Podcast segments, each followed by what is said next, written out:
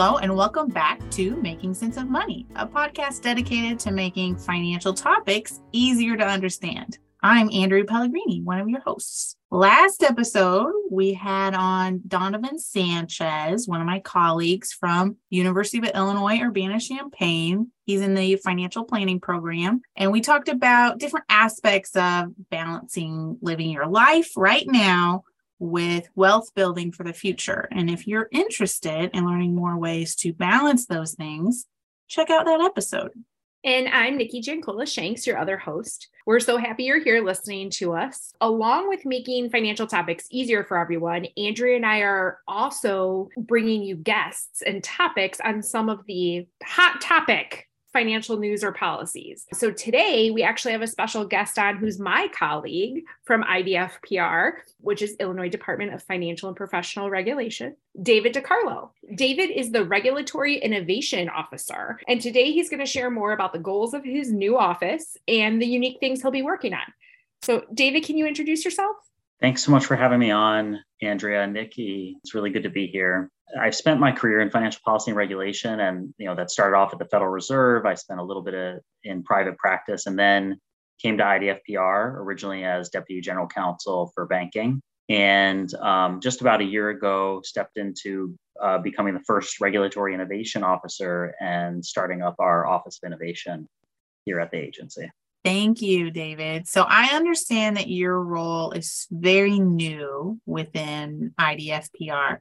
Can you explain what your division's mission and vision is for serving Illinois consumers? Yeah, so our main goal is to promote responsible innovation across all the industries regulated by IDFPR. And our big focus over the last year has been fintech and the way we kind of go about it there's there's two approaches with our with our unit. So one is coordinating policymaking at the agency. The reason that's important when it comes to something like fintech is we really do want to take a holistic view. Traditionally you've got kind of these lines and regulations between banking and other consumer protection regulations but the fintech firms can cut across those. So we're trying to break down those silos and have a comprehensive look at what it means to do good policy in this sector. And then the other role is serving as a central point of contact. So uh, my door is o- open for innovative firms, consumer advocates, and also I do a lot of reaching out to other regulators uh, at other states to, to talk about these issues. And, and that's always good to get the input so that we can make the best policy. You actually mentioned one of, one of the buzzwords that I'm going to ask you about. So fintech and digital assets are two terms I feel like that are everywhere lately. What do those words actually mean? And like and what is a fintech firm and what exactly are digital assets?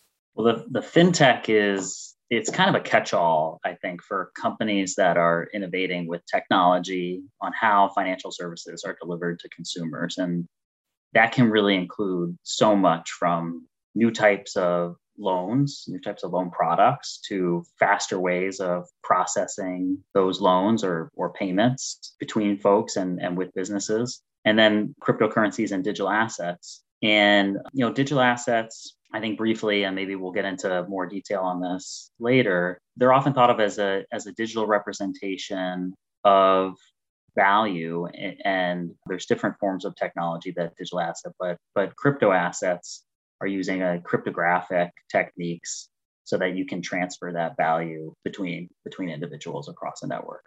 Thank you, David. I think that we've touched on fintech in the past in this podcast before, and we described it more globally with different examples of fintech because financial technology has been around for a long time, right? If you think about financial technology kind of globally. And so the new fintech buzzword usually is in reference to newer technologies, not like online banking, which is a type of fintech, but it's kind of old versus the the cryptocurrency. So hopefully our listeners are kind of getting a better idea of like fintech's the broad term and you focus more on the newer type, the innovation aspect of, of what you do. So the fintech industry as a whole, it's really grown in recent years. What do you think has been the type of impact this has had on consumers? I think the main impact is it's opened up a lot of new options for consumers and there's opportunities with that. There's also some some challenges as well, but to continue to describe some of that impact, if you take an example from payments, just even back a couple of years ago as of 2021 venmo you know the app that people use to send money to each other it had 75 million users. That's a huge number in terms of just the number of adults that could be using a platform like that. And then if you look at something like personal loans in just the last um, five years or so fintech firms have doubled their share of new loans whereas you know banks and credit unions as a result are representing less of that market. So there's there's new firms um, who are, as you said, using technology in innovative ways to try to deliver these, you know, traditional banking and other traditional financial services. And and you're seeing some of that impact in in consumers then having more choices. So can I ask um, a question that came to my mind as you as you were talking you were you gave that that statistic about venmo in 2021 has the pandemic helped at all speed up some of this? Because as you were talking, I was thinking about, you know, banks were closed. And so I feel like it would make sense that fintech kind of got a big boom almost during that time. Yeah, I think one area actually was with crypto. So it, it kind of you know there's there's some data and you know some anecdotal kinds of evidence too that seem to suggest that you know that market especially in 2020 took off and you know there was sustained growth throughout the last few years you know before you know kind of the middle of last year um, what a lot of people have been calling crypto winter um, because there was collapse of some major firms you know tended to then you know see some some folks not as interested in it, in getting involved in that market. It's so interesting because I feel like Andrea and I have we started this podcast during COVID. So we always joke that we always have like a question every episode about COVID, but I almost feel like this is a different type of question because it's about something taking off and growing bigger rather than what type of catastrophic things have happened because of the pandemic. So it's it's interesting. We've we've talked a little bit about this. We've touched on it a little already, but the fintech and digital assets, they're still very new. And as you were saying, it brings about both opportunities, but also challenges when something is brand new like that. So let's start first with opportunities. I know that there was hope that this new te- these new technologies may be able to help people who are unbanked or underserved. Is mm-hmm. that the actual case? I think there's there's some evidence for that. I mean, it's there's also it's it's kind of mixed um, as well. So let, let, me try to describe that. So you know, on the one hand, in terms of the promise, there you've got some research that tends to show that fintechs are more likely than banks to offer mortgages and personal loans to consumers with you know that may have lower income or lower credit scores. You know that you know traditionally underserved populations. But on the other hand, there's some other research suggesting that actually fintechs aren't necessarily allowing access to credit for those underserved borrowers any more than banks. What they're what they may be, you know, doing, and, and perhaps it's inadvertently, is is serving folks who just are a little more impatient uh, with banks and and like how quickly the fintechs might process those loans compared compared to some banks. And so th- there's some tension there, and I think it's not entirely clear the picture, even though you know it's it's like fintech has been disrupting the industry for for quite some time already. You know, in that example, it was just about offering credit, which you know, I just want to talk about this a little bit more. It's it isn't necessarily the the key metric. Figuring out whether fintech firms are improving consumers' financial situation is is more tricky. And so the best thing we can do is, I think, just closely examine those types of claims when we hear them and and dig into the best data we have. I think we asked you a pretty challenging question because even in the financial education or financial well being industry, it's hard to kind of holistically look at an individual's financial capacity and financial well being. And we use different metrics in research and academia to measure those things and trying to correlate like something that's already very difficult to measure with the impact that new fintech services have had on it, which are very broad, is just very challenging. So I'm sorry we we we were like, hey, we're going to give you the tough questions right off the bat.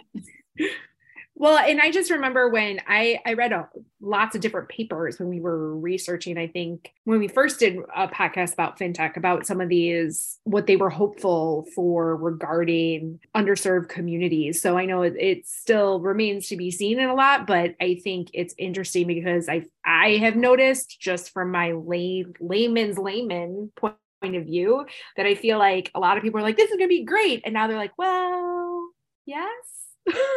let's see.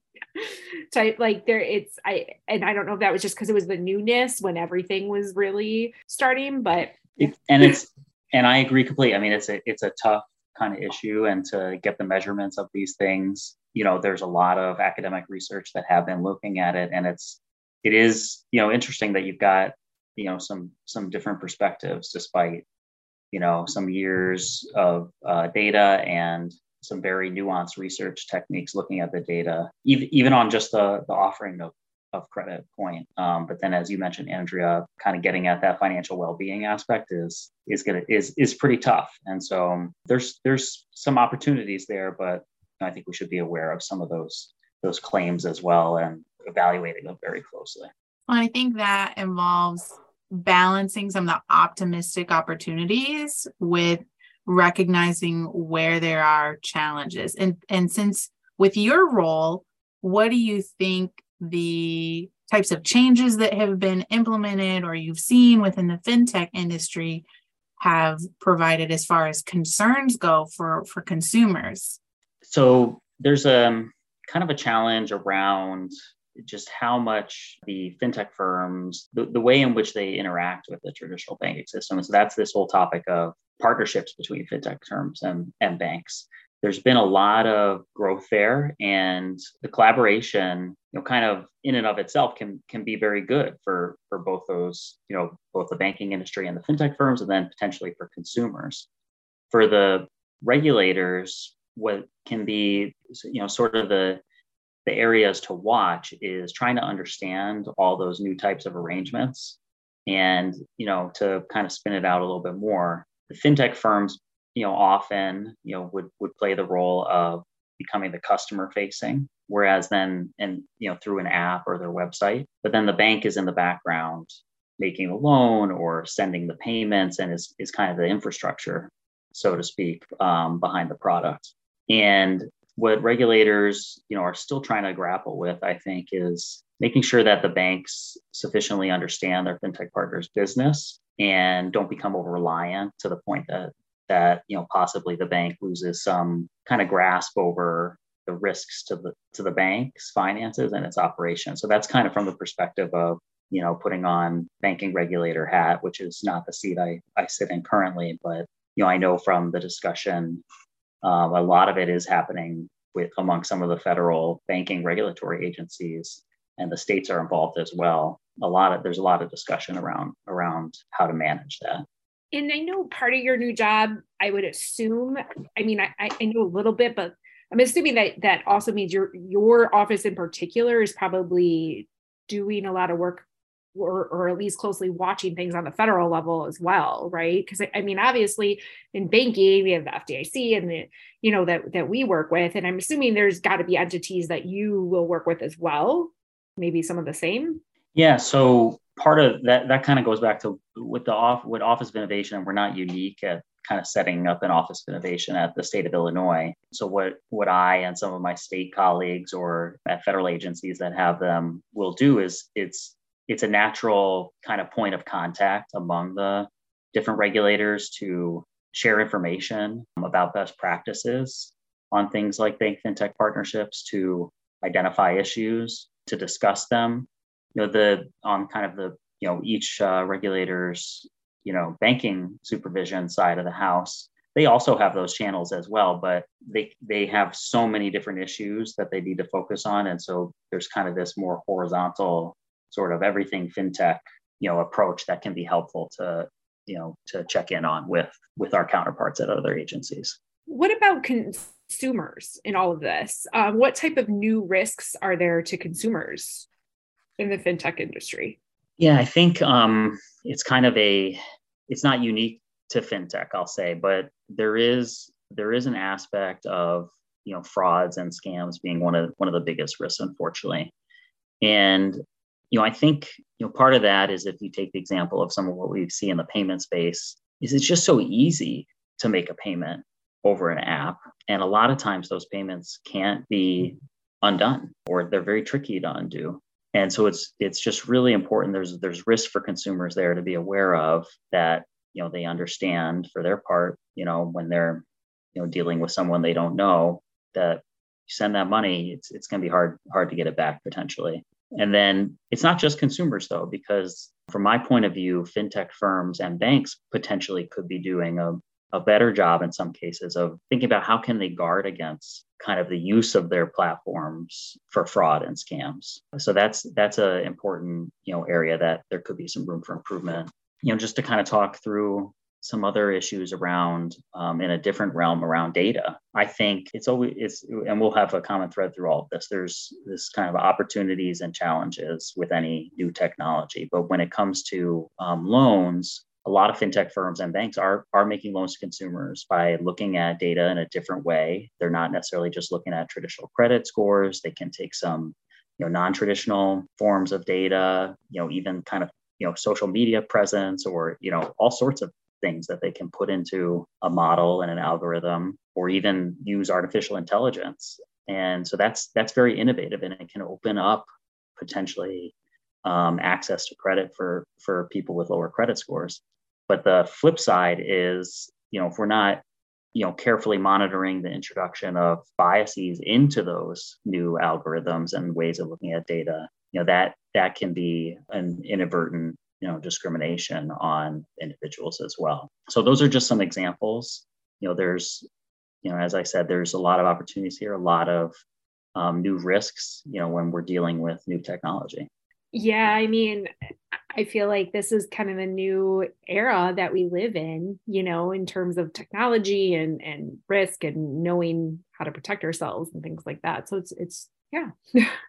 um but speaking of risk and, and things like that, I know just from working at IDFPR that we recently had to actually enforce some consumer protections around the fintech company Chime. Um, I know that this was talked about a lot in our agency. I think even before you officially took this role at the innovation office, I remember you being our our lawyer for DOB talking about it as well. So, um, but around the fintech company Chime, so, can you explain to us a little bit about what happened there and what IDFPR did or how they got involved? The, the situation with Chime, you know, that goes it does go back, you know, a couple a couple of years. This is a this is a non-bank fintech company that you know had some you know very significant growth and a lot of success in in getting new customers onto their platform. And and what they do is they provide checking and savings accounts, you know, paycheck advances and and credit cards, kind of like a bank,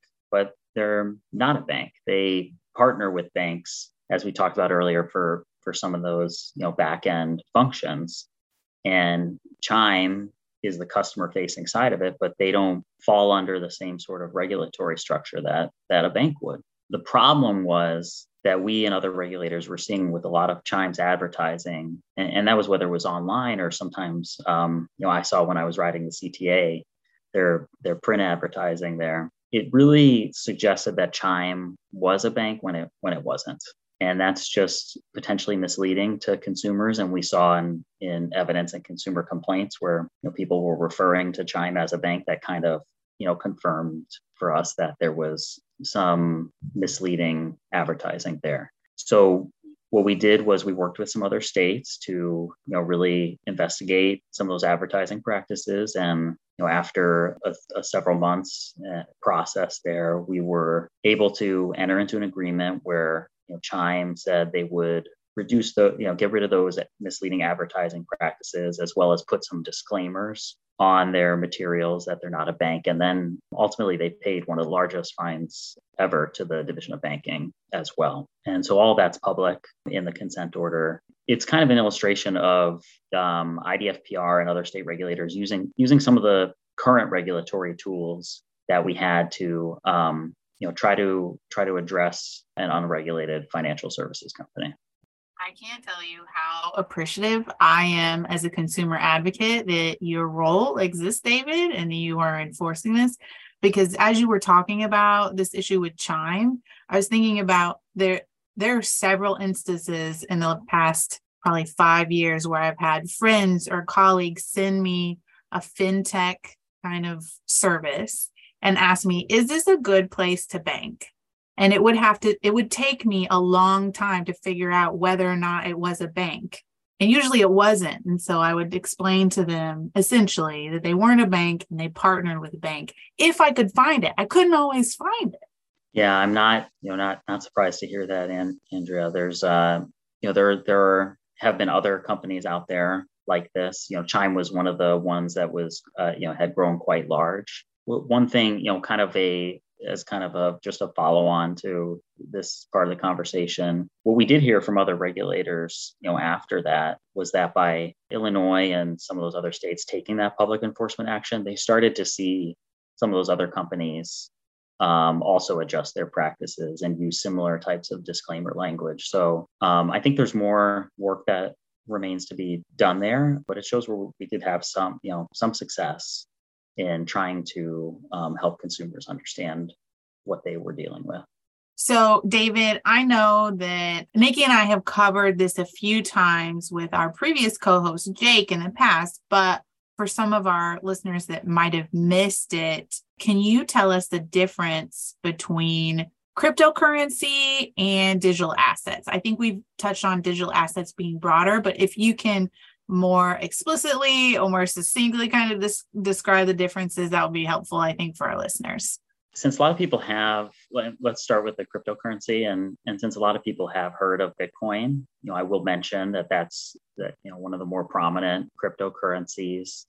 But that ha- whole category what what cryptocurrencies are is they can they can be moved around electronically from person to person and they don't keep track on a record or a ledger of who owns what with a centralized institution like the central bank or or and the banking system do with with our money or in the case of stocks you know it's a securities depository is is what you know is kind of the centralized institution there. And then there's the securities brokers that we're more familiar with interacting with. Instead, what cryptocurrencies use is a distributed network of computers, and, and they use encryption technology to verify and record transactions on a distributed ledger called the blockchain. So no no individual institution is kind of responsible for you know just you know verifying and recording who owns what so that's that's cryptocurrency with with a you know, with the digital assets.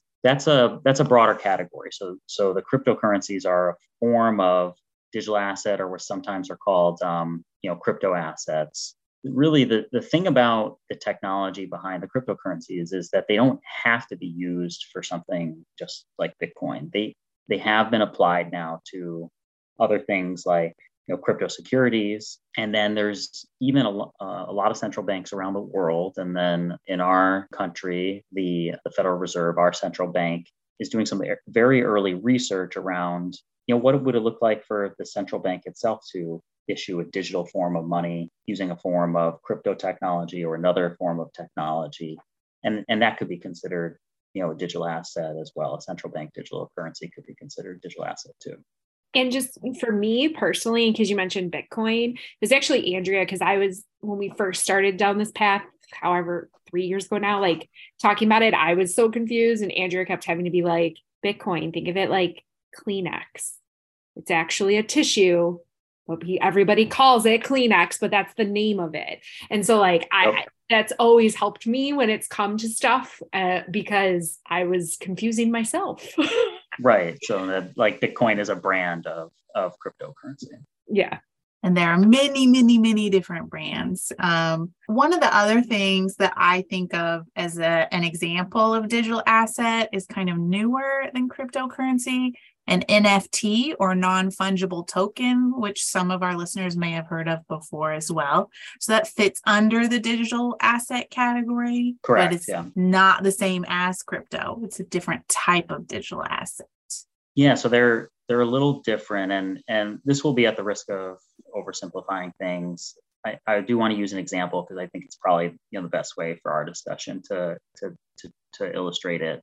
With an NFT, you know, someone can, for instance, create a digital piece of artwork and then use uh, NFT technology to show that that was the original digital copy. Now, of course, you know, since it's, you know, if I if somebody then like pull it up on their computer screen to look at their digital piece of artwork, they could take a screen capture or, you know, even a photo of that piece of artwork, but it wouldn't be the original digital copy. And the NFT is kind of the method that people then would use to say that this particular copy is is the one that, you know, was the original in in both cryptocurrency and NFT, both use blockchain technology that we've mentioned in the podcast before. Correct.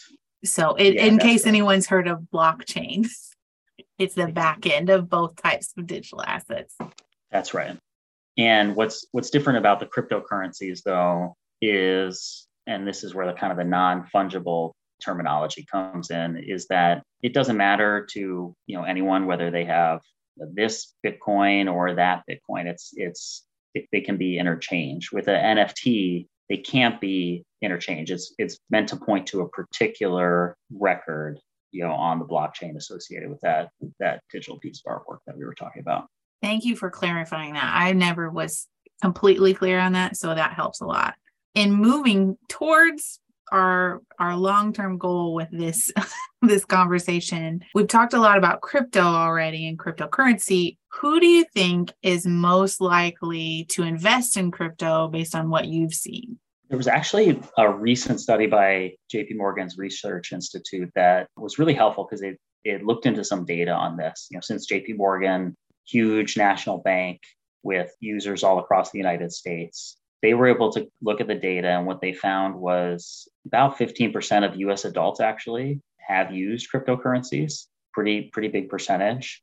Wait, I'm sorry. Can you did you say 15 or 50? 15. Yeah, okay. 15%. 15 is still really big. I was just like, wait, I needed to make sure I heard it correctly. Yeah, 15%. And those uh, users, you know, again, this is from the JP Morgan study, they, they do tend to be men they tend to be on the younger side. So we're talking the millennial generation, roughly mid 20s to about 40 year, years old, depending upon you know who you ask. But that's kind of the the demographic. In, in terms of race, that study looked at it. There's also some surveys that have kind of shown consistently that actually Hispanic, Black, and Asian investors are more likely than white investors to buy cryptocurrencies. Not necessarily by by a huge margin, but the there's kind of a, a, a trend in the survey data there. That is very interesting. And we will put the link to that JP Morgan survey in our show notes because it was a report that was released that's obviously public, but it may interest some of our listeners. So we'll put it in the show notes if you want to read about that a little bit more in depth. It was very interesting. So, David, for uh, crypto newbies like myself, what does it actually mean to have crypto? Like, how do you know how much this crypto is worth? Can I use that crypto anywhere, like money? Yeah, I mean, I think um, they're all fair questions though, because they're they're more than fair. They're they're deep questions. Crypto, you know, I guess one, you know, to answer one of them right off the bat, it, the simple probably answer for the is that you can't use it anywhere like you can with money. That's that's kind of the you know probably the easier question that you asked but in terms of you know what does it mean to have it and what is it worth? You know critics do point out that it's it's really hard to know what cryptocurrencies are worth. And and that's because they're basically worth what people are willing to pay for them. It's not like a you know stock in a company where either the company is deciding to pay you dividends over time or you know that company is, is making money they could also do you know other forms of, of getting that money to their shareholders. So there's there's you don't have that with cryptocurrency. So you don't you don't have kind of that cash flow to value. They're also different than the us dollar because part of the reason the us dollar and other national currencies get their value is that they're legislated as legal tender. So in the united states it's just a fact of life that you have to use dollars to pay the federal government the taxes that you owe and, and that that gives some value to, to the currency i have a follow-up question i am also more of a crypto newbie but i've been plunged into the deep end a little bit since I inherited some cryptocurrencies when my brother passed away last year. But can you explain stable coins and the idea behind stable coins? Because I have heard from multiple people that swear by these stable coins cannot lose value. It is impossible. And I, I'm like, well, real currency loses value. So can you just explain kind of what's going on with stable coins for us? Yeah, and I'm and I'm sorry to hear about uh, your your brother Andrea. Um, you. And you know, I um, I'm sure that's you know very challenging for you um, with with these types of investments, and you know, especially trying to learn about them. You know, from from that sort of scenario, it's there's there's a lot of nuance to them, and you know, one of the challenges is that, and we'll talk, we'll, you know, we'll, we can talk about this some more, is there's not kind of a comprehensive regulatory framework. So you don't have like with, you know, stocks, kind of these investment disclosures that are high, you know, super regulated, what types of information and how the risks are disclosed to investors. The idea of a stable coin, which is a jargony term, but it's kind of supposed to do what it says it's in the name it's supposed to maintain a stable value with the US dollar, or there's, you know, there, there's stable coins that may be linked to other national currencies. And they're actually often used by cryptocurrency traders so that they can very readily buy, say, you know, we keep going back to the Bitcoin example because it's so prominent, buy Bitcoin in exchange for stable coins that they have or, or vice versa, rather than have to, you know, take the money from their bank account and then, you know, convert it, et cetera. The problem we saw last year with uh, was with a stable coin called Terra USD.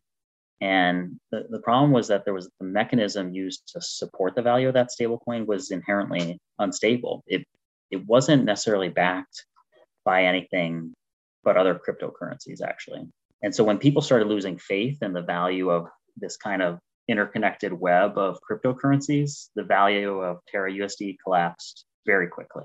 Another reason, just briefly, although it's important, why stablecoins are significant is federal policymakers and regulators are actually pretty worried about them that they could make the financial system unstable if they continue to grow um, on the rate that they had been growing before last year, and and if they aren't properly regulated. And so there's there's actually a group called the President's Working Group on Financial Markets out of the U.S. Treasury Department, and they produce a report on these issues. And it's it's one area where we could see some federal legislation. Actually, also the Financial Stability Oversight Council at the federal government level has made some recommendations on that. Yeah, we actually, Andrea and I have a webinar that's called Memes and Money. And we talk we very briefly talk about some of these issues in there. And we actually have the report as, as one of our sources for information. So again, we could put those, the reports that David just mentioned in the show notes as well. So, what are we've we've talked a little bit about this already, but just spell it out. What are some of the risks and benefits of investing in crypto? Because I feel like we, we've been talking a lot about how it's unregulated and things like that, but there's got to be a reason why people still are using it or want it. Well, that, let me start off, and you may hear me say this a couple times today that I'm not going to give investment advice here, but I can, you know, I can kind of talk about some of the, you know, the general risks. There's one kind of overarching one, which is that with any investment, is making sure really understand what you're investing in, and that that can be challenging for cryptocurrencies because they don't always come with easy to understand disclosures about how they work. And and you wouldn't be alone if you kind of you know follow the approach of making sure you understand what the investment i think invest in. Um, i think warren buffett actually has you know talked to that. That's one of his primary criteria i do want to mention too that the reason why kind of really look you know looking under the hood is important is it's terrible to see but there's bad actors that have kind of taken advantage of the some of the excitement around the new technology to create fake crypto investments so and, and other types of schemes so you got to be aware of that as well one of the you know other risks is these cryptocurrencies. Um, recent kind of market activity has been that they're they're very volatile, and that means that the market prices are swinging up and down a lot. So you know anyone looking at this just has to be aware that you could lose your entire investment. There's there's no you know guarantees that you'll you'll make money by investing in this. You know and and it's kind of the to, i guess to the question of you know why do people do it? Um, well there's you know there are some use cases that are more on the payments kind of side that people are experimenting with and kind of understand and that innovation is um you know reason why people get involved. You know in terms of you know the more you know speculative investments you know there's there's people that are feel that they're willing to take a certain amount of risk perhaps with you know some of their investment portfolio to see if they they can you know make some money on some upside.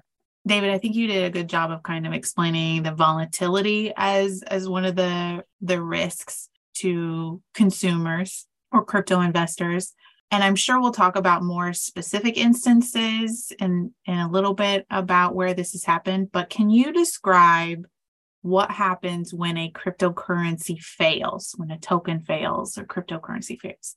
Yeah, I think when we talk through some examples, if we want to do that, it'll help illustrate things. But the basic point that I did want to kind of say up front here is that since cryptocurrencies aren't insured by the federal government like bank deposits, uh, the bottom line is that the collapse of a cryptocurrency you're holding means you could lose everything that you put put into it.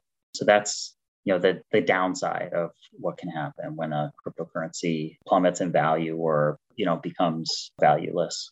And it does seem like every day I'm reading or hearing something about crypto in the news. And I know that there has been some very recent headlines that I thought that we could kind of chat about. To start with, can you explain what happened with the cryptocurrency, the cryptocurrency exchange FTX? Yeah, FTX w- was an exchange for buying and selling cryptocurrencies, and the company behind it is is now in bankruptcy, and it's a it's a very unfortunate situation for a lot of people. A lot of people were using that exchange not only to buy and sell and transact in cryptocurrencies, but also to store their cryptocurrency. And that's tied up in, in the bankruptcy proceedings. But then also there's another aspect here, and that's that regulators, law enforcement, and the bankruptcy court are still trying to figure out exactly why IT, FTX failed, but it it does appear that the leadership of that company, since they've been charged with fraud, diverted customer funds from the exchange to a hedge fund, to a trading firm that they owned and they may have lost a lot of customers' funds and, and cryptocurrency on their own investments. That is a, a type of an example of injustice done to consumers that makes me want to flip a table. Yeah, it's it's you know very very discouraging to to see that, and you know as I said, the you know kind of the investigation and the prosecutions will continue, and and the best that we can hope for out of that situation is that they're able to recover some some funds for some of the users. Yeah, because I was reading that even if they're they do have some right now, right? Like some money or crypto or what you know, since it's all tied up, nobody has access, like nobody who invested has any sort of access to what they bought. Yeah. So some of it is some of it is potentially just gone. And then some of it is tied up indefinitely and that's the result of the bankruptcy proceeding because you know at the beginning of a bankruptcy proceeding anything that's deemed sort of part of the company's assets is is frozen. There's an automatic stay that that applies. And you know this is at the risk of oversimplifying because there there are sometimes ways that that you know, things that are truly the customer's property and not you know, a company's property can get can get back to them before the bankruptcy proceedings are over. But that you know it gets it gets uh, very nuanced with some of the legal issues, and then you know it's not clear that FTX did everything in the first place that would have kind of allowed customers to be able to get some of those funds back before before things were all done. I'm sure that you said this at the beginning of your discussion of FTX and what happened with FTX, but can you explain what a cryptocurrency exchange does and if there are multiple types of services that it does because when i looked up ftx i was like it does a lot so yeah well you're hitting on a, a number of important points there. So um, in terms of you know that you know what would a crypto exchange exchange do? You may even ask why do we have a cryptocurrency exchange? I thought the whole you know purpose around these cryptocurrencies was it you know they're supposed to be decentralized. You don't really need somebody in the middle helping to facilitate it. Well i mean there's some different thoughts around this but my kind of thinking around it is, you know, one one contributing factor may be that it's it actually takes a lot of information and effort and you know understanding of you know how blockchains work to you know do some of the transactions directly. And you know consumers many consumers may have found that having you know an intermediary for um, an intermediary is just kind of you know another jargon term for you know an exchange is a type of intermediary. Uh, a broker would be another type of intermediary know, some some consumers may have found that you know transacting on the exchange kind of reduces some of those time constraints for them. And another aspect of it too is actually on blockchain for the bitcoin for bitcoin transacting on the blockchain can can take some time. And so um, what the exchanges actually do is you can you can trade w- with the exchange and you know settle that transaction potentially more quickly than it would you know it would take to go directly on the blockchain. So there's there's a number of reasons why these exchanges have stepped in and we do see these middlemen so to speak in the in these cryptocurrency markets. The other issue you you touched on was ftx was was doing a lot of things. Yeah they had the the cryptocurrency exchange. They also had a um, derivatives exchange for um, derivatives on on Bitcoin, and just a number of other affiliates, um, like the trading firm that we spoke about, uh, that took some of the customer money, and then some you know different you know offshore types of companies and investment vehicles. And that kind of raises the question of, you know, if there were more regulation in this space, some constraints around making sure that there's no conflicts of interests or just at least disclosures of the conflicts of interests that exchanges and brokers have when they're transacting with their customers would would be a better thing in my opinion than you know what we saw happen with FTX was this interconnected web of companies that had a lot of conflicts of interest. Thank you, David. I think that makes a lot of sense. And I also think from a consumer access perspective, exchanges provide a user interface. We're used, like, as even tech savvy people that may not do programming for a living, for instance. I'm familiar with websites, I'm familiar with smartphone applications, and exchanges provide those types of user interfaces to be able to exchange or purchase or sell cryptocurrencies. So that seems like a benefit to consumers, but it also provides a, an intermediary that might take advantage of you. Yeah, it's it certainly is is possible, and in the absence of some regulatory structure, you know, be, becomes more more likely. In fact, yeah. So as people watch all of this unfold, right? many people are beginning to speculate or say that there that these types of fallouts may actually bring about significant changes to crypto. Um, do you have any thoughts on that, David? When these types of failures occur in financial markets, I think historically you often do see a regulatory response. So, you know, with the you know 2008 financial crisis and and Dodd Frank being you know a, a, big example of that occurring I, I think you will see states and the federal government heading in that direction i think there's um, you know still more discussion around some of the frameworks that that make sense but it will be necessary to you know address some of the regulatory gaps so that consumers can be better better protected so we often warn our listeners about scams that we know about that are out there and I know there are a lot of opportunities for scams to occur with digital assets specifically. We've kind of touched on where there might be opportunities. Are there any specific scams regarding cryptocurrencies or other digital assets that consumers should watch out for right now that might be more popular?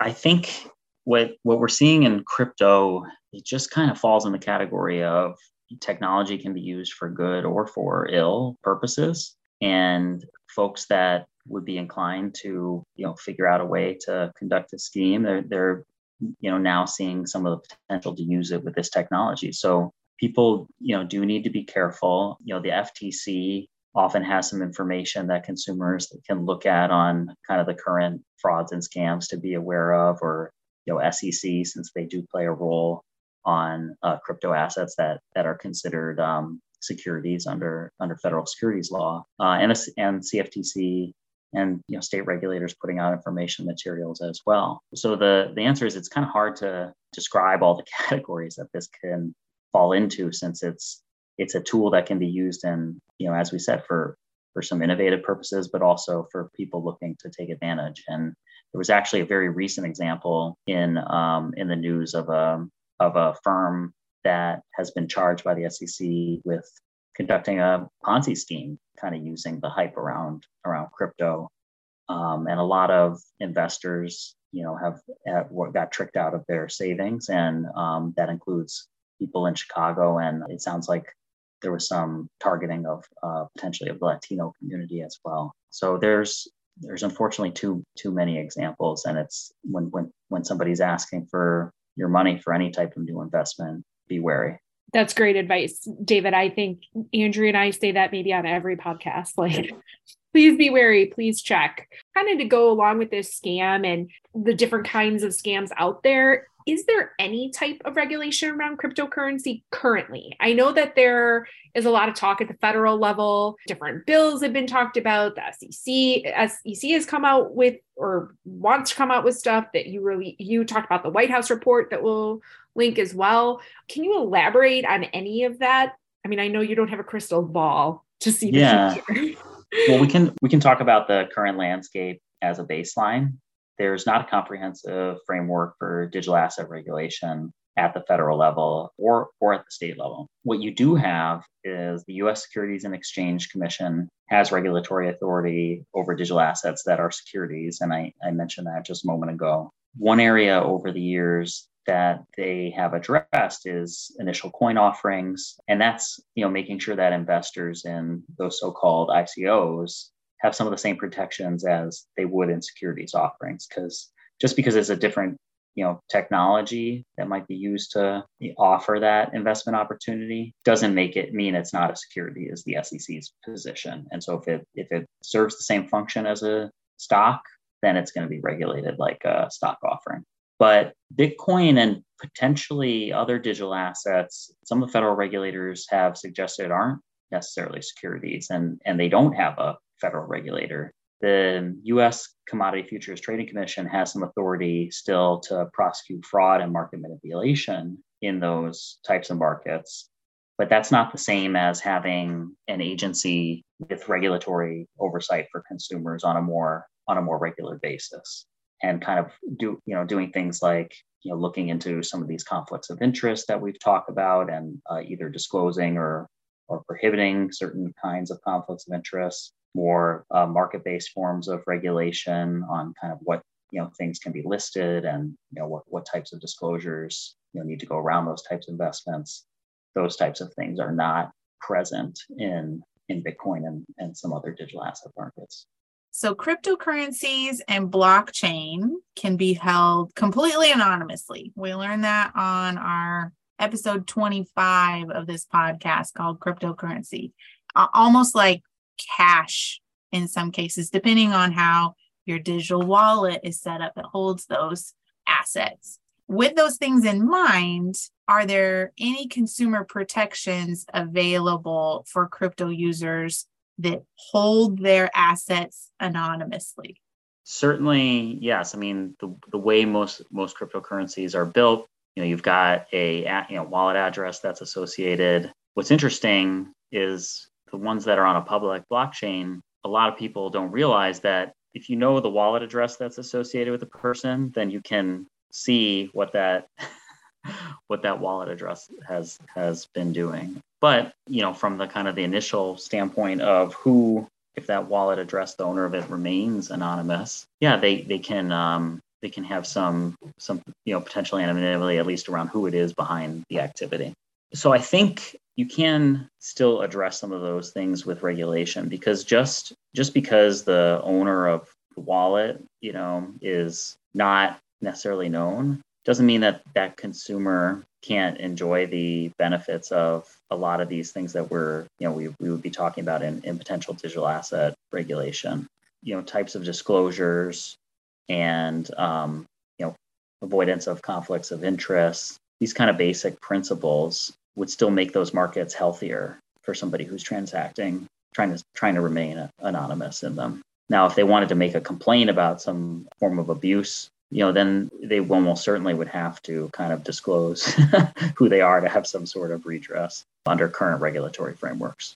Well, especially if you're looking at your residence as the overarching kind of legal framework for any protect consumer protections. Yeah, because like, you get into issues of the jurisdiction and then who's mm-hmm. the regulator who yeah. um, who can kind of resolve the issue, or if or even if it is you know regulated activity in your jurisdiction. Because Illinois state laws are different from Texas state laws or Hawaii state laws, so that provides Correct. different protections. Correct, and you know on that point, New York actually has some and it's been for a number of years, they've had state regulation of, of cryptocurrencies. Most states uh, don't yet have a specific like license requirement for cryptocurrencies or other digital assets or or supervision of those types of firms, you know, at, at, least with their, you know, their their conduct of, of crypto activities on behalf of their residents. But New York has had success with some of the recent challenges we've seen in, in the cryptocurrency markets with, you know, some some of those companies that have gone under were not actually operating in New York for New York residents. I feel like we're learning just so much on this podcast today. Um, so, if you could give one piece of advice, David, to anyone thinking about investing in crypto, what would you say? So again, since it's not investment advice, but it's more of a, um, you know, at least how I, you know, approach things, and I think is, you know, kind of a sound thing to think about for anybody staking some of their money and in, in some, you know, putting into some kind of investment vehicle is you got to think very carefully about your risk appetite and what's the um, risk of that particular investment and and how much you can afford to lose if things don't don't go the way you hope they will. I think that's excellent to think about, regardless of the financial transaction that you are engaging in. So great job, David. What is on the horizon for your new division, though, David, since your your division is new? We have been talking a lot with our peers at other state and federal regulatory agencies and consumer advocates and industry stakeholders and, and legislators over the last year, really about all of these issues we've discussed today, kind of as they've been coming up over the last year. And so we're continuing those conversations this year and it's and it's in the hopes that we can develop some some good proposals to to address some of these these problems and and really you know make sure that there's the, the proper protections in place for consumers and there's ability for firms that are innovating responsibly to continue to to do business and, and to grow in our state. David, I know as your colleague, I'm very excited to hopefully maybe get to to work with you through the division of banking with your new division. But is there anything else you'd like to share with us before we wrap up? I think just an invitation to come talk to us. So there's um just kind of a landing page about the Office of Innovation on the IDFPR website. So, you know, if you go to illinois.idfpr or idfpr.illinois.gov, and, you know, we can include a link, you know, hopefully in the show notes to the direct Office of Innovation page, but it's pretty easy to find us there on the homepage as well. And, you know, has a email address you can get in t- contact with us. And, you know, whether um, you're an innovator or you're, you know, consumer advocate or advocate or just somebody who's interested in bringing some perspective to to what we're doing at the state you know feel free to to reach out uh, drop us a line about what you're interested in discussing and we're happy to chat. Thank you david. We can definitely add that link to the show notes as well. And i might be using it. I might be reaching out to you every time i have questions that i think we should be addressing for consumers. Happy to talk with you too well, thank you so much for being here today. I know I learned a lot. We're constantly learning about fintech and crypto and digital assets and NFTs and all these very popular and growing topics. I know that this is something that we could probably talk about for several hours, but I hope you can just come back and share more with us in the future. Absolutely. Thanks. Thanks again for having me. And it's been a pleasure talking with both of you and you know, would love to come back and discuss some more know, when when there's you know i'm sure there'll be other developments we can talk about later this year it's a fast moving area Yes, there is no doubt about that. I have a feeling that David's going to be a repeat guest. We have him on because something's going to happen.